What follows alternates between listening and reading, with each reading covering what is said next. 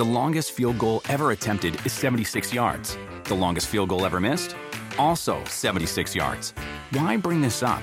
Because knowing your limits matters, both when you're kicking a field goal and when you gamble. Betting more than you're comfortable with is like trying a 70 yard field goal. It probably won't go well. So set a limit when you gamble and stick to it. Want more helpful tips like this? Go to keepitfunohio.com for games, quizzes, and lots of ways to keep your gambling from getting out of hand.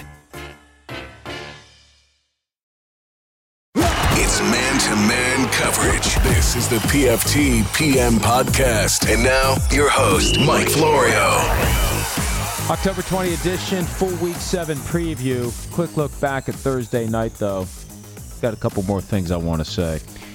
PFT Live, the morning show that we do, radio TV. We covered a lot of the stuff, a lot of the crap, a lot of the things that needed to be said in the aftermath of what was, I think, the best game of the year so far. I'm going to start using that label recklessly. Anytime there's a really good game, I'm just going to call it the best game of the year so far. Because we do overreact, right? We overreact. React. And I'm going to keep overreacting. Although I don't think it's an overreaction that last night's game was the best game of the year. And I'll say the same thing the next time I dub a game the best game of the year. Some unfinished business on Marshawn Lynch. He could be fined. He will be fined for making contact with an official. First offense is something in the neighborhood of 6,000 or 3,000. Let me try that again. He could be fined. Will be fined for making contact with an official. With an official. First offense is in the range of 30,000. Another 6,000 or so for leaving the bench area during a skirmish. The league did not rule out a suspension. I'd be surprised because he was ejected and missed half of a game. Now, if you would throw a punch deliberately at an official, that would be different. But this was a shove of someone who was shoving him, and he tried to take it back during the shove. I'd be shocked if he gets suspended. And the Raiders got it done without him. You have to ask yourself, how much do the Raiders really need him? He's on pace for 608 rushing yards this season. That is very un-Marshawn like. And in hindsight, they probably wish they just simply drafted a guy around three, four, five, wherever if you do a good job of scouting, you can find someone. Kareem Hunt, for example. But there are others. I don't think the Chiefs really knew Kareem Hunt was going to be as good as he is. It's hard to project what anyone's going to do at the next level, but it seems to be, you know, with running backs, there are so many guys that can move the chains at Division One programs, FCS, FBS, F whatever S. If you block for them, if you can trust them to hold on to the football when grown men are trying to rip it out of their hands, and if you trust them to pick up the blitz and pass protection, you can draft them in round one, round two, round seven, not drafted at all. And look at Hunt, first touch of his NFL career, he fumbled. And it's worked out fine for him since then. Will it work out fine for Marshawn and the Raiders? Who knows? They got the win. They're three and four. They got a long way to go. And I don't think one big win changes everything. I don't think that it necessarily propels the Raiders toward some sort of a of a special season. They they got a lot of work to do. Now let's take a quick look at what they have coming up. They they go to Buffalo. They go to Miami. Bye week. They play the Patriots in Mexico City. And then they return home to face the Broncos November 26th. They got a long way to go. They got five weeks until they come back to Denver.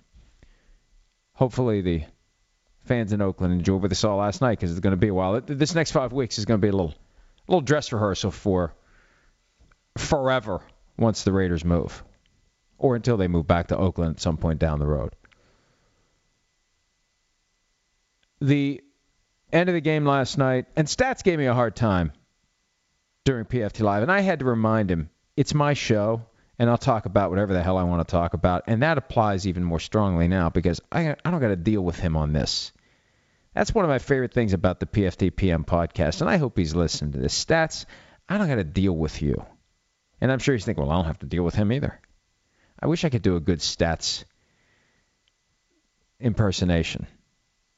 I don't know, his voice isn't real conducive to impersonating. He's just he's conducive to making fun of. And and and a lot of it is shtick But when he tries to tell me what to talk about on my own show, it's not stick or shtick or any other word that I would use there. The Jared Cook non touchdown was a touchdown, then ruled not a touchdown. I wrote about this today. And it's amazing to me how many people think that you can freeze frame that play while he's going to the ground with the ball pinned against his the chest plate of his shoulder pads with his right hand. His butt hits, the ball's not in. But that's not the end of it. He's rolling into the end zone. If he's juggling that ball at all, the catch isn't completed at the point where his butt hits the ground and the ball is pinned against his chest. The catch is completed once he's completed the catch. And I gave some examples, like if he rolled over and the ball squirts out, it's no catch. If the ball pops up in the air once he rolls into the end zone and then he catches it, it's clearly a catch and it's clearly a touchdown. This one is when did the catch become a catch? And more importantly, and this is what I'm struggling with, and I think Al Riveron, former official, and I think he's struggling with this transition to a procedure that was put in place specifically for Dean Blandino. I t- I haven't heard this, but my guess is the NFL probably is not happy with Fox for taking Dean Blandino away. And look, Blandino can leave whenever he wants to leave, and the NFL could have found ways to keep him in place. They could have paid him more money or whatever. I don't know what discussions happened before he left, but this job was created for Blandino. And now Al Riveron's in that job. And Blandino was criticized plenty for having no on field officiating experience. I think that's good when it comes to being the guy who second guesses what officials do. Because I think Blandino's lack of experience as an official makes it more likely that he applies the right standard. I think Riveron is too tempted to say, How would I have ruled on this based upon what I see? That's not the standard. It has to be clearly and obviously wrong. So when the official looking right at Jared Cook rolling into the end zone with a little bit of, of movement of the ball, is it clear and obvious that the official who saw that was wrong to call it a touchdown, meaning that it was jostling around, that the catch wasn't completed when his butt hit the ground? That's the test. And I'm sensitive to this now because I'm confused in the aftermath of the Austin Seferian-Jenkins play that we've talked about over and over and over again. Why are we talking about it? Because it was clearly a mistake to turn that touchdown into a touchback. Clearly a mistake. And I don't expect Alberto Riveron to explain it. I don't expect him to send out the weekly officiating video and finally say, you know, I've watched this now a hundred times and I do agree that I misapplied the standard. You can't. You can't start down that path. You cannot do that.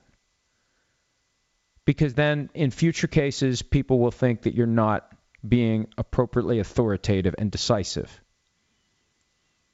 But this is one of the dangers of having the person who speaks on behalf of the league also be the person who has final say on these decisions if you're not going to apply the standard correctly. That's the problem. And NFL Films, to their credit, has a great segment from the Turning Point show. Used to be on NBCSN. I think it's on NFL Films now. I think, or not NFL Films. It's by NFL Films. It's on NFL Network. I think. They got a great segment looking at this Austin Seferian-Jenkins play, and it's it's surprisingly objective, considering that it is an NFL production. But I think that Riveron clearly got that one wrong.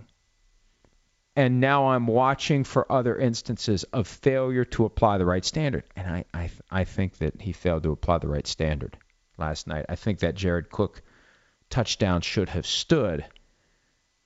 And the Chiefs would have gotten the ball back with like 18 seconds. What are they going to do with it? What are they going to do with it? You never know. And what we got was still very exciting with the play from the one and then the play from the 10 and then two untimed downs, and the extra point that was a heck of a lot closer than anyone bothered to mention. So great finish, but that's something to remember going forward.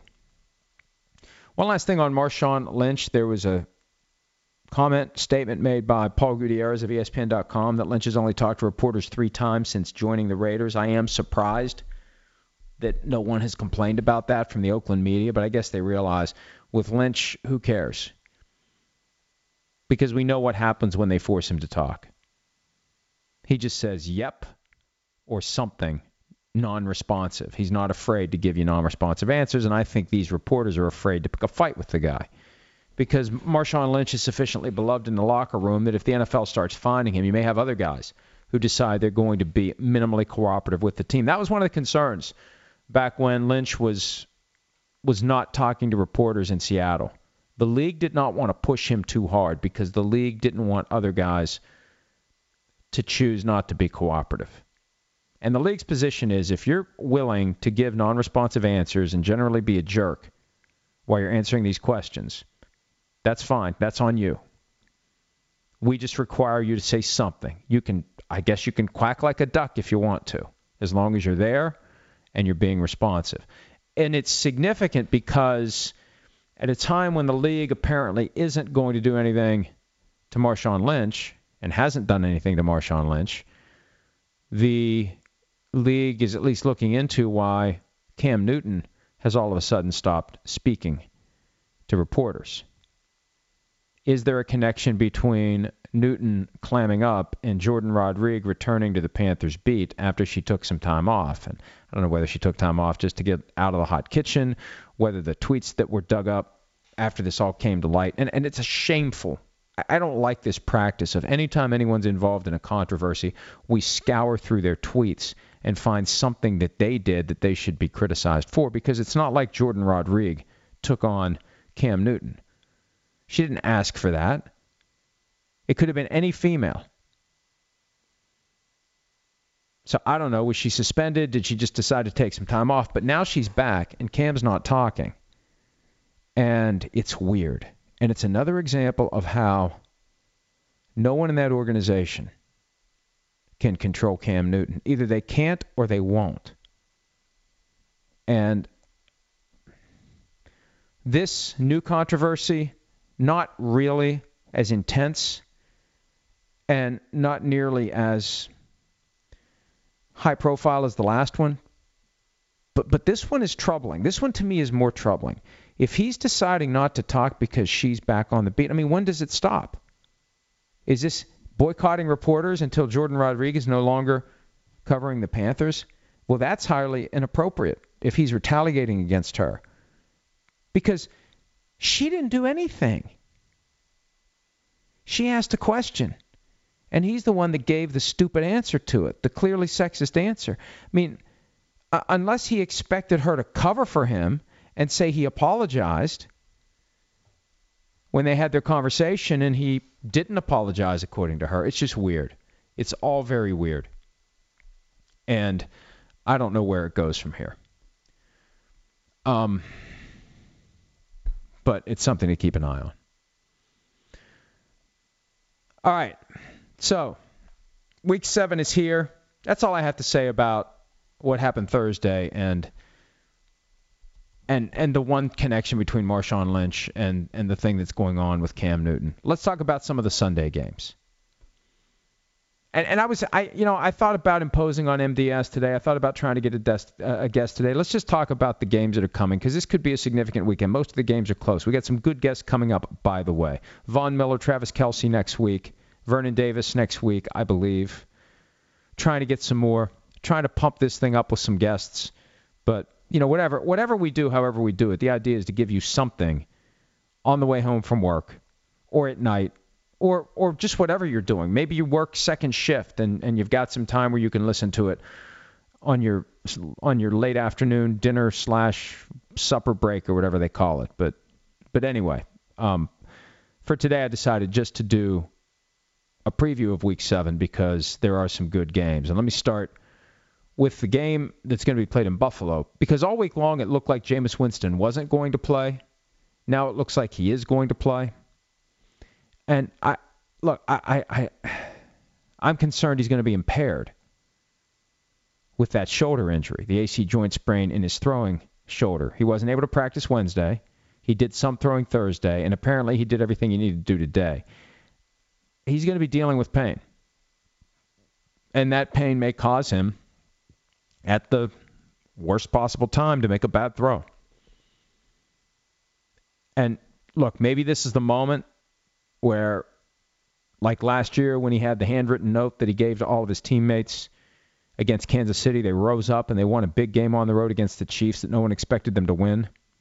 I mean, maybe maybe this is it for 2017. They need something because they're in danger of having their season fall apart at a time when they were expected to get to the playoffs. Because they're in a tough division in the NFC South, and if they don't win this one, they're going to slide. And the Bills, same thing. You got the Dolphins at three and two, you've got the Patriots at four and two, and and the Jets at three and three. The Bills lose this one, they're tied for last place in the division. And they've got extra time to get ready. And Chris Sims has been banging on this drum of having a bye week is not really a good thing. Your first game back. We hear about guys like Andy Reid who can consistently win after getting time off. Other teams struggle. We saw the Broncos just look awful against a previously winless Giants team. And I don't think there'll be complacency because of the opponent here. But you could have the Bills thinking, oh, these Buccaneers aren't what we thought. You know, we, we had looked at the schedule earlier and we thought, oh, this is going to be a big game on October 22 when the Buccaneers come to town. And now it's like, eh, they're not really that good. You'd almost rather have a huge game coming out of the bye. So there's no misunderstanding, there's no doubt, there's no ambiguity about what you need to do in order to win the game. Ravens and Vikings get together, and these teams have had some some good games over the years. They play once every four years, and the only NFL teams that wore purple. Not that that matters, but it's, it's something something to notice. The last time they played, snowy day in Baltimore, they scored like ridiculous number of touchdowns in a short period of time. The game goes back and forth and back and forth, and they played in 2009, Brett Favre's first year with the Vikings, and it was a really close, exciting game. This year, you know, the Ravens are, are one of those up and down, hot and cold, we don't know what we're getting from you teams. And they're starting to get some heat from the media. Owner Steve Bisciotti has started handing out votes of confidence, which that's never good. And I know John Harbaugh got that contract extension by one year through 2019. I, that was a preseason vote of confidence. That is a let's do this so we don't spend the whole year talking about John Harbaugh being on the hot seat. Well, he still could be on the hot seat. And this team has had some ugly losses. And the quarterback, Joe Flacco, is having a very, very bad year. Career low passer rating so far of 66.1. And I know that people, oh, the QBR rating is more comprehensive. The, the QBR rating has led to some weird results. I quit paying attention to the QBR rating when the single game rating the highest one of all time went to Charlie Batch for 186 passing yards and two interceptions and no touchdowns or something like that. So screw that stat. Sorry, ESPN. Screw your damn. Let's make ourselves more relevant by coming up with a better way to assess quarterbacks. I'm sticking with passer rating. And when I look at Joe Flacco year to year, apples to apples, and I see that he has never finished a year below 70, and every year of his career except one has been north of 80 and he's at 66.1. That's significant, and that tells me that that this is not moving in the right direction. And with the cap hit that would be associated with getting rid of him, it's more likely you're going to have Greg Roman as the next interim offensive coordinator of the Ravens. Something's got to give. And this is their this and, and this is an opportunity to push it the other way. Go to Minnesota and win. And for the Vikings, who no one expected to be four and two with this revolving door at quarterback, revolving door at running back, and and just the sense that, that the franchise is cursed in some way. They win this one and go to five and two, and then they go to London and beat the Browns and go to six and two. What the heck is going on with the Vikings? So this is really an opportunity and a challenge for the Vikings to not lose a game that they should win. And good teams don't lose games that they should win. A good team will, you know, will lose a game on the road against a great opponent. But if you're a good team you knock down and knock out the teams that you're supposed to beat. And that's precisely what the Vikings need to do on Sunday if they want to be regarded as a good team in 2017. Jets and Dolphins, last time they played early this year. This is probably the first rematch of the season for division rivals. This will be the second time the Jets and Dolphins have gotten together, and it's only week seven. Dolphins lost to the Jets which caused us, number one, to think differently about the Jets, and number two, to think very differently about the Dolphins. Because there was this sense that the Dolphins, oh, wait, could they actually be better without Ryan Tannehill? Could Jay Cutler be better? Could they have a quarterback quandary next year? I was starting to say conundrum, and then it became quandary, and I just screwed the whole thing up. A quarterback quandary next year. Could they have that? And then came Hurricane Irma and the week in L.A. and Lawrence Timmons goes AWOL and yeah, they they, they beat the Chargers to go to one and zero, oh, but ugh, the loss to the Jets and then shut out by the Saints, and it's like, ooh, we were wrong about the Dolphins then a lethargic win over the Titans. They were chanting against Jay Cutler in South Florida, and you know we we we love to come up with sweeping pronouncements and proclamations and conclusions about a team, so we can quit thinking about it. Like like is it that hard to think about what a team has done and where a team is going that, that we want we want to bake our impressions as quickly as we can. Oh boy, this team's supposed to be good. Oh boy, they stunk in that game, stunk in that game. They suck. We're done talking about them. No, they suck. We're not going to change our minds. Don't please, Dolphins, don't make us change our minds. We just want to be able to say you suck. Now just go over there and suck, and we can focus on the teams that don't suck, and hopefully they won't begin to suck because then we have to rethink everything.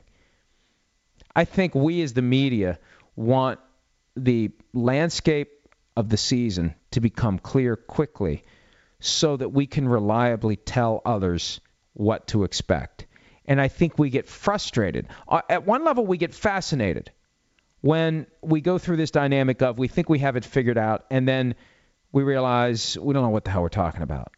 And then we try to figure it all out again, and then we don't know what the hell we're talking about. And so, at what point are we going to realize, folks? And, and this is my message to anyone out there in the media who has chosen to listen to this and has gotten this far, which, thank you, I guess. We don't have to make broad proclamations about teams. We don't have to have narratives. We can just sit back and watch the movie, right?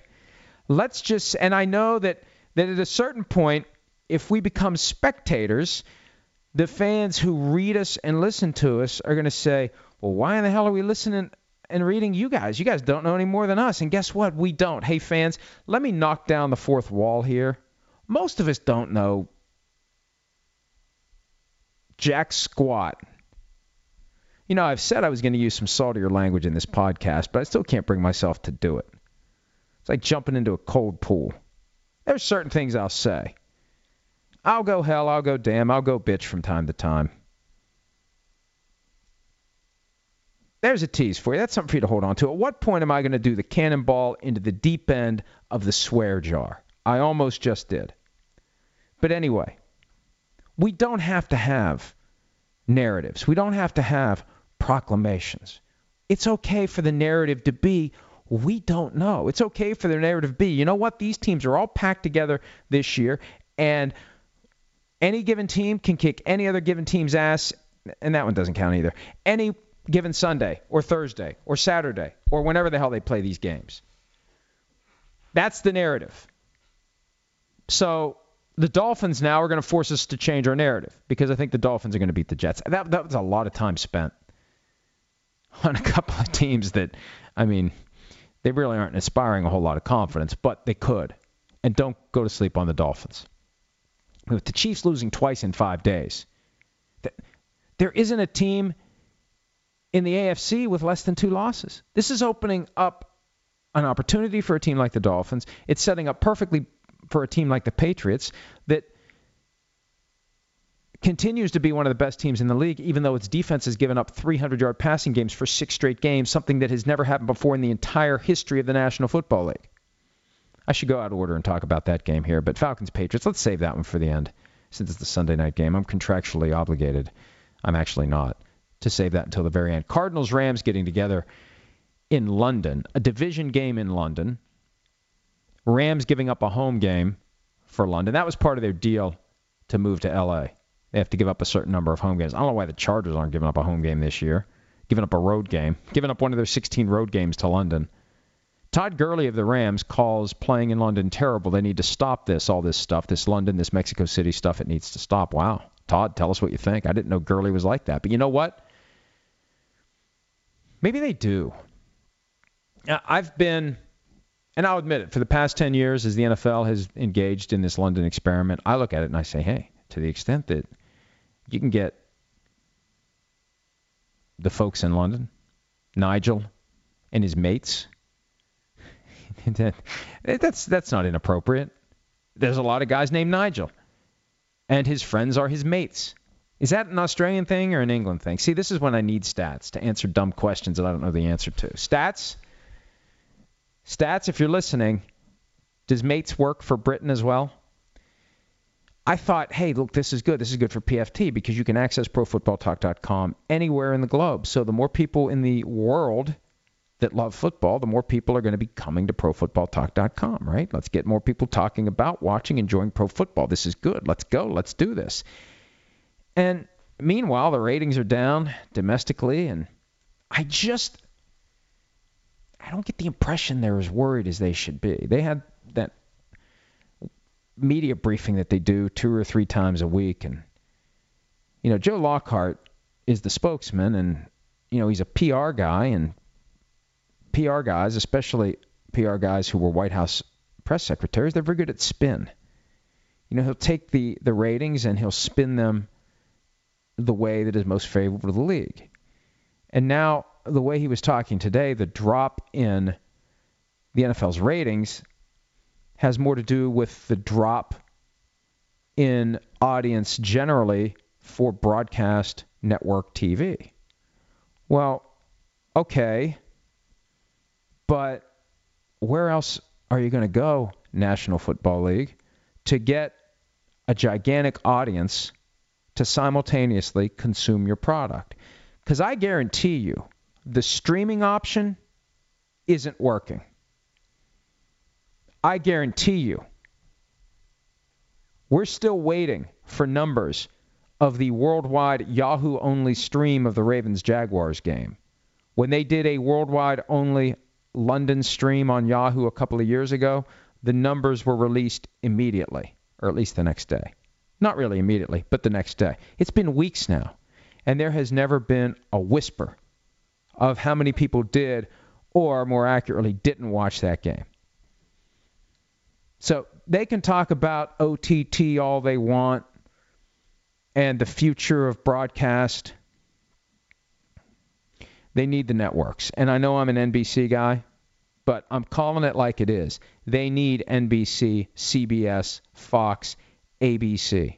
They need to think about putting Monday Night Football back on ABC. Why do you want to put one of your marquee games every week on a four letter network that fewer and fewer people have? Not because of some stupid ridiculous notion that their politics have swung to the left and people are choosing not to watch ESPN because of that. That is such a piece of crap. People are cutting the cord. People are not watching cable TV. People are not buying cable TV. See, how it used to work is you had to buy all those channels. And if you still have cable TV, you got all these channels that you never watch. You can't do it all a la carte. So ESPN was getting a windfall from everybody out there who would never watch ESPN, who was paying for the privilege of having ESPN because you had to pay to have cable and they were on basic cable. It was a great scam. It was a scam. It's a hell of a scam. And now people are exercising the right not to participate. And the people who aren't buying cable, who weren't watching ESPN, aren't doing whatever they have to do to buy ESPN to be able to watch ESPN on their phone, on their computer, on their smart TV that they just pull up the internet on. So the NFL needs the networks. And the NFL needs to figure out that you can't just say, number one, it's not as bad as it looks, and number two, it's not our fault. That, that's not the way to solve a long term problem that eventually is going to affect your bottom line. That that is not a way to do it. And and here's hoping that publicly that's what they're doing because you don't want to create the impression that the NFL isn't special anymore. Because if that impression is created, people will stop watching. More people will stop watching. I mean, one of the reasons I think people watch on Sunday is they don't want to miss anything. I got to watch the game. I can't miss anything. No, I, the game's on. I can't miss the game. I can't I can't miss the Sunday night game. Everybody at the office is going to be talking about it tomorrow. When the boss when the boss mentions the game, hey, how about that game last night? Well, I I, I got to be able to say I watched the game. It's a special event. I don't want to miss it. I I don't want to be absent from the cool crowd. So I understand why they're doing it, but let's be realistic about it. They got a problem, and they better solve it. And it takes leadership. And, you know, this is all coming to a head. You got the anthem issue coming to a head, and I don't want to get myself in any more trouble here than I ordinarily do, but I put it on the commissioner for the fact that it lasted as long as it did, for the fact that this thing wasn't nipped in the bud before it became a big problem. It should have been solved when it was a little problem last year. Instead, it becomes a big problem now. And the ratings, you know, it's it's it's a it's a decent problem. The commissioner needs to be at the forefront of identifying what the problem is and solving it. Anyway, that's a long way to go to get back to Cardinals Rams. I like the Cardinals in this game. I don't think we are giving Adrian Peterson nearly enough credit for what he did last week. The guy came in with three days, three days, and he had under 30, 34 rushing yards after three days. We need to give this guy more credit than we've given him. Jaguars Colts, who cares? Uh, look, here's my analysis of the Jaguars Colts game. It's an odd week, so the Jaguars win because that's how it goes. Now, they may not have Leonard Fournette. He didn't practice all week. He's listed as questionable. He said it was fine. The the injury that he suffered last week against the Rams, it didn't look fine. We'll see if he plays. But odd week, Jaguars win. Next game, Saints Packers. Isn't it weird to see the Saints like a six and a half point favorite at Green Bay? But Drew Brees versus Brett Hundley. You know, people are going to doubt Brett Hundley until he proves otherwise. He had a chance to come off the field and pull a Brett Favre. Brett Favre's first game came in release of Don Majkowski. Majkowski got injured. Favre came in, led the team to a victory. Brett Hundley came in and and uh, I think it was 0-0 when Aaron Rodgers got hurt, and at one point it was 7-7.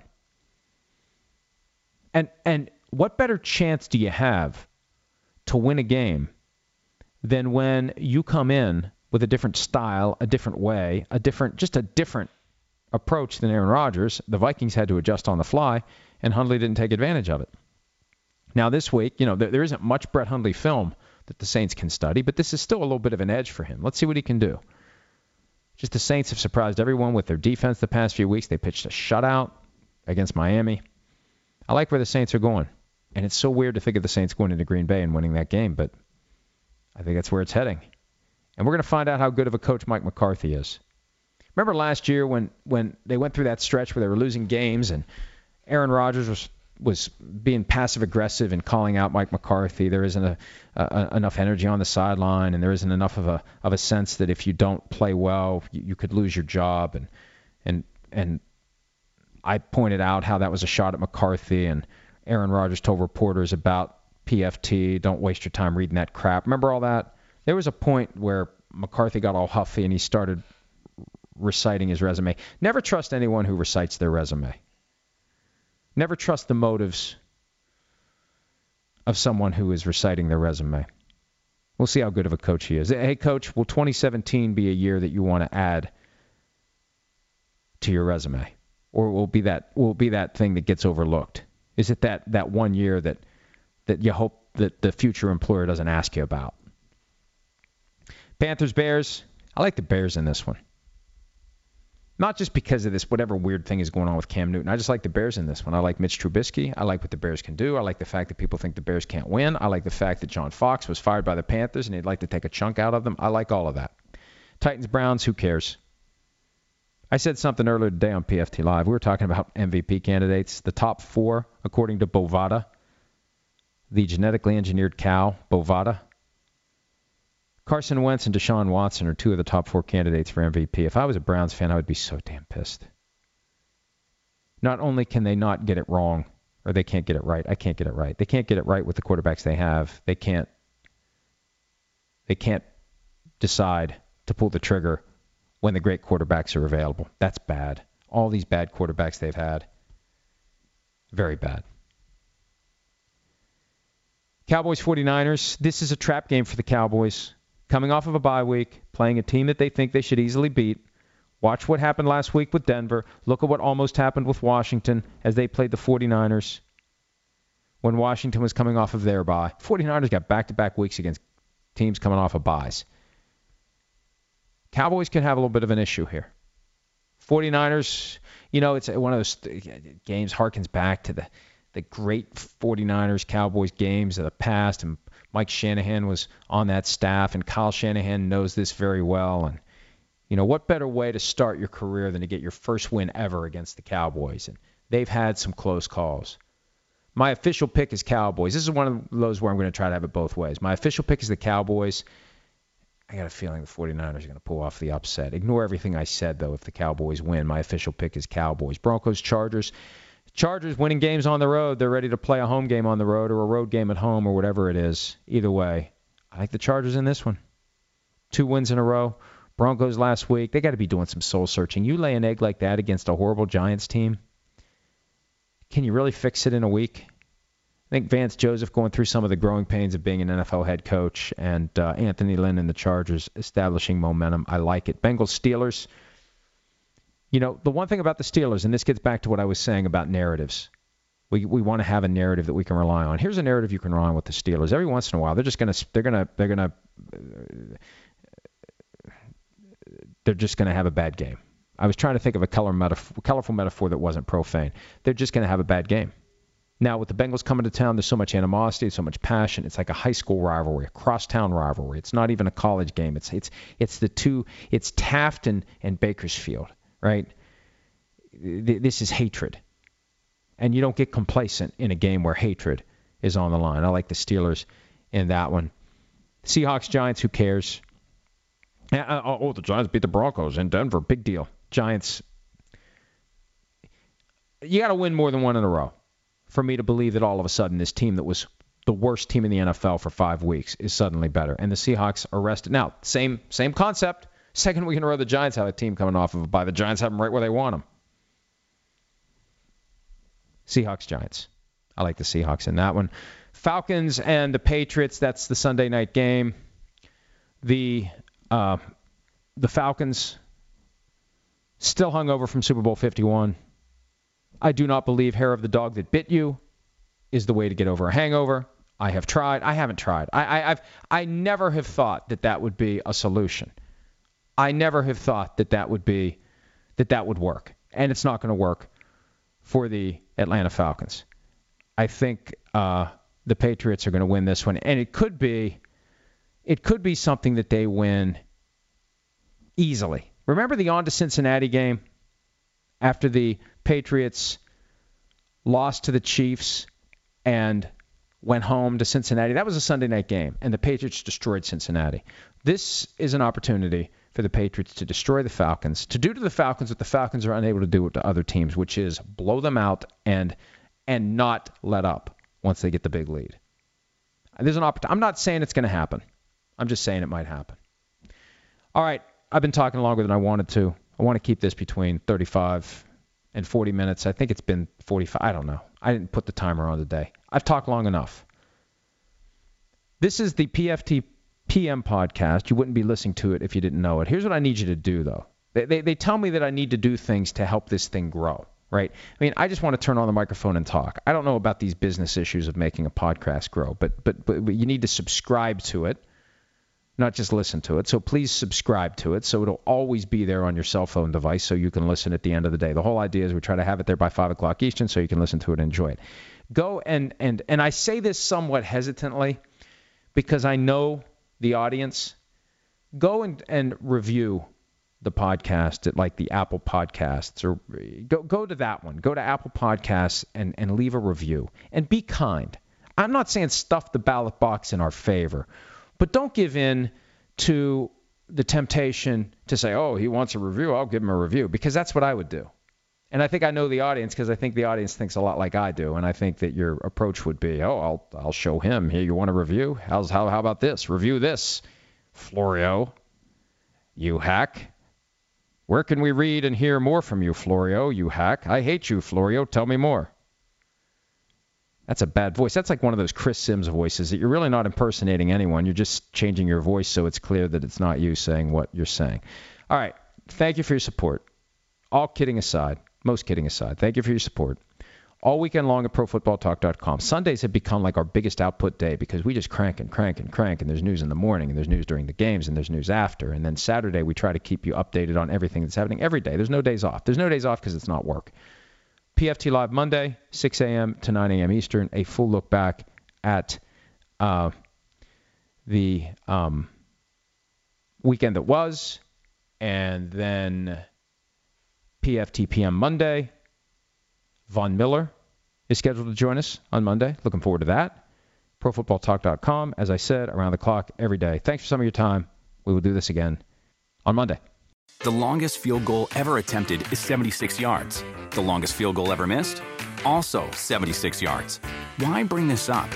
Because knowing your limits matters, both when you're kicking a field goal and when you gamble. Betting more than you're comfortable with is like trying a 70 yard field goal, it probably won't go well. So set a limit when you gamble and stick to it. Want more helpful tips like this? Go to keepitfunohio.com for games, quizzes, and lots of ways to keep your gambling from getting out of hand.